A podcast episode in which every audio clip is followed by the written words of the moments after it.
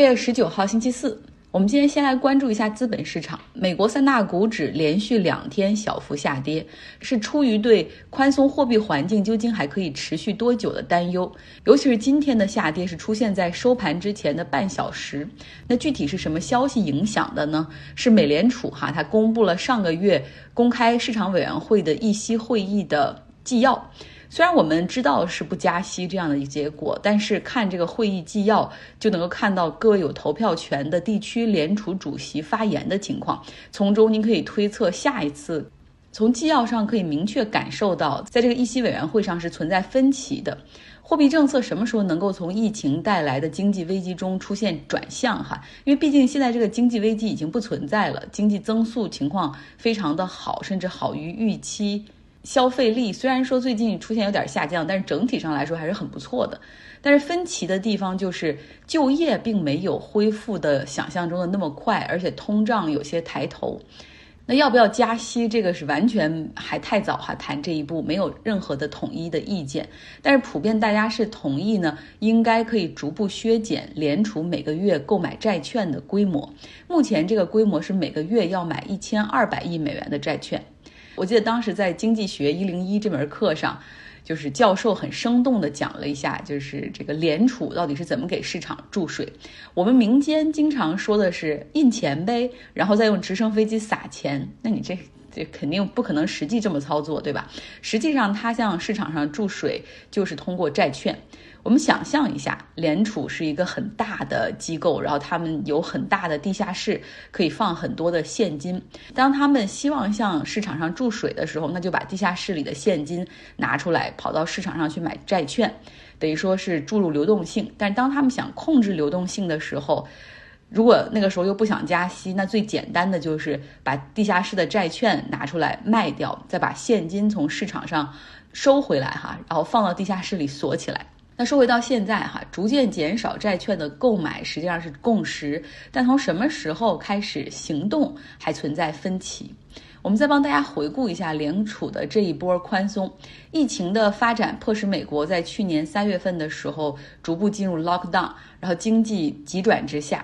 联储呢后来将基准利率调整到0，还决定每个月用800亿美元去购买美国国债，400亿美元去购买房地产的相关债券，以此向市场注水。那美联储的下一次议息会议会在9月21号到22号召开。我们来看看个股方面，今天苹果下跌的比较多，跌幅是 2.55%， 所以这个时候真的是考验市场的判断力，因为苹果会在9月中旬推出他们的 iPhone 13。利好我们都知道，肯定有新的技术推出，新的功能推出，提前曝光的一些文章写到会有很棒的镜头，会有超大的存储空间，芯片处理也是非常的快。其实我现在已经感觉到我的脑子和眼睛都跟不上手指的速度了，他们还要再快。那么利空呢，就是我们都知道可能因为芯片的问题，出货速度能不能够跟得上订单量这是一个问号。那么另外呢，就是最后这个销售的情况能不能够达到华尔街分析师们给出的预期，也会影响后续股价的增长。但是我看到好多媒体给出的是，现在不买苹果你等什么呢？说说特斯拉吧，特斯拉在之前的2个交易日里是连续的下跌，它从720美元的一个高点跌到了一度是655美元，但是今天又出现了3%的反弹。其实有的时候我们看股价，然后你再看新闻就觉得好像说得通，但如果有的时候你看新闻再看股价，其实你是很难预测它会怎么走的，就事后诸葛亮比较容易。特斯拉最近是坏消息一大堆佛罗里达州和加州的车主都出来抱怨说，交了钱好几个月了也看不到车，承诺交付的日期一再推延。然后他们买的有包括 Model S、Model Y 还有 SUV 这些车型都存在交付的问题。其实特斯拉他们今年的产量比去年提高了 144%， 但是交付仍是一个制约这个公司发展最大的瓶颈。还有一个坏消息是，美国的 FTC 联邦交易委员会可能会对特斯拉自动驾驶功能上面误导消费者展开调查。那纽约时报还在今天刊登了一整版非常详细的关于特斯拉自动驾驶致死事件。这个事儿是发生在2019年的佛罗里达，驾驶特斯拉的是一个财务高管 McGee， 他在回家的路上就开启了 Model S 的自动驾驶功能 Auto Pilot， 然后中途呢他在打电话，手机掉了地上之后他就低头去捡，而就在这个瞬间自动驾驶并没有识别道路已经到了尽头，自动驾驶也没有能够识别有一个 stop sign， 同时有一个禁止前行的红灯，就径直的撞了过去。最倒霉的是道路尽头还有一个车辆停在那儿，那么撞上去一下子就撞上去了，车里有一个22岁的女大学生当场死亡。那根据特斯拉车上所获得的数据，在撞向这辆车之前，特斯拉的这个自动驾驶还在加速，从时速44迈加到60迈。在进行调查的这个过程中，交通部门认定特斯拉这个 Autopilot 系统甚至没有最基本的自动紧急刹车功能，因为很多比特斯拉便宜也没有炒作自动驾驶的这个车，他们其实都有这样的一个功能就发生紧急情况的时候会有一个自动的刹车功能。那么这里我们要再说一下，其实大家都很熟悉的特斯拉其实一直在跟大家玩的是文字游戏它的这个自动驾驶英文是 Autopilot，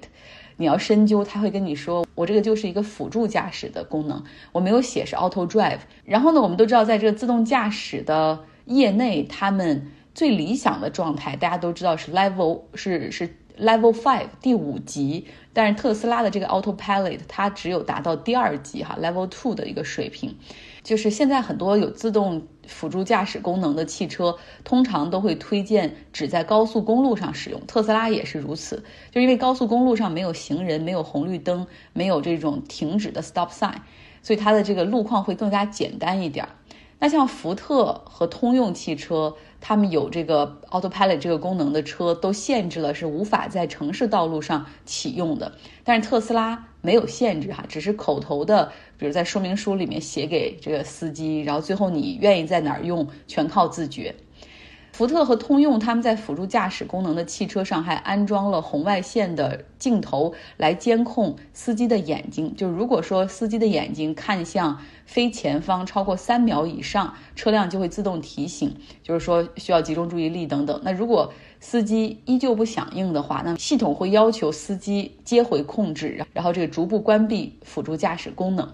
特斯拉的车上也安装了这个红外线的镜头，但一些车主在进行测试的时候发现，在夜间开车的时候，这个红外线的镜头是检测不到他们这个眼睛的方向的。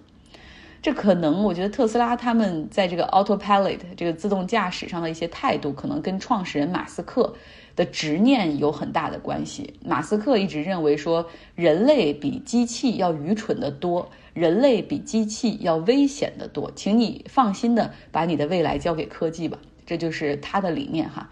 那特斯拉的股价今天出现了反弹，理由是大概是因为他们明天会开这个 AI Day 去宣传他们自动驾驶的新技术，你知道的，这个市场通常会有一个可能比较好的预期但是明天来看它的走势会怎么样。最后呢我们来到阿富汗土耳其，大家都还记得之前许下誓言是说在美国和北约撤退之后，他将继续保护喀布尔的国际机场。那么现在怎么样，他们还坚持吗？土耳其人已经放弃了计划，已经撤了，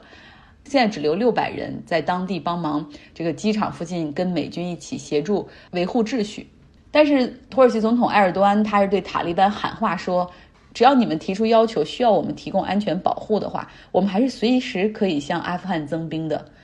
我们愿意和你们谈判。那很多人都会说土耳其你这个很不现实对此土耳其的外长就说了，你们对我们有歧视吗？凭什么美国和塔利班谈判就 OK， 我们一和塔利班谈判你们就觉得土耳其有问题。土耳其也非常关心阿富汗的局势土耳其也非常关心女性的权利是否可以得到保护所以我们愿意和塔利班谈判。那么阿富汗逃跑的总统甘尼今天发表了一个视频讲话，放到了他的 Facebook 页面上，他目前人已经跑到了阿联酋。他说虽然我们和塔利班有协议他们不应该进攻喀布尔，但是到了周日早上的时候，情报部门已经和我确认他们将很快的进城。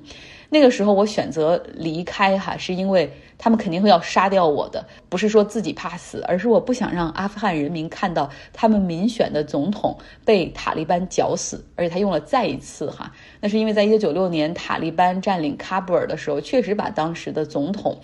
拖到外面的广场上去执行死刑。甘尼说理解我吧，我的出逃是有理由的。另外他还强调这个有俄罗斯的新闻污蔑他走的时候带了大量的美元和黄金出逃，这都是假的。他说我只带了几件衣服和必要的用品，连我认为最宝贵的书我都没有带上。甘尼从政之前是一个大学教授哈。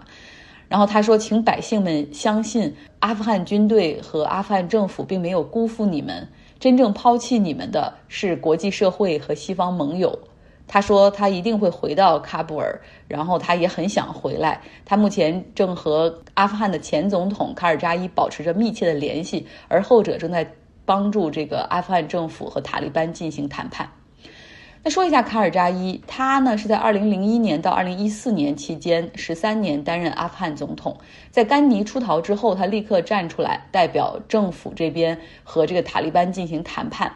然后来搞这个和平交接。他不仅没有逃跑，然后担负起这个谈判的重任，而且他还带着自己的3个女儿这个录了一段视频哈，他女儿都还挺小的。他说我和我的女儿现在就住在喀布尔，我希望塔利班能够遵守承诺，保护社会秩序，尊重人身和财产安全。然后同时呢，他也叮嘱百姓尽量可以待在家中，要保持冷静。好了，这就是今天节目的所有内容，希望你有一个愉快的周四。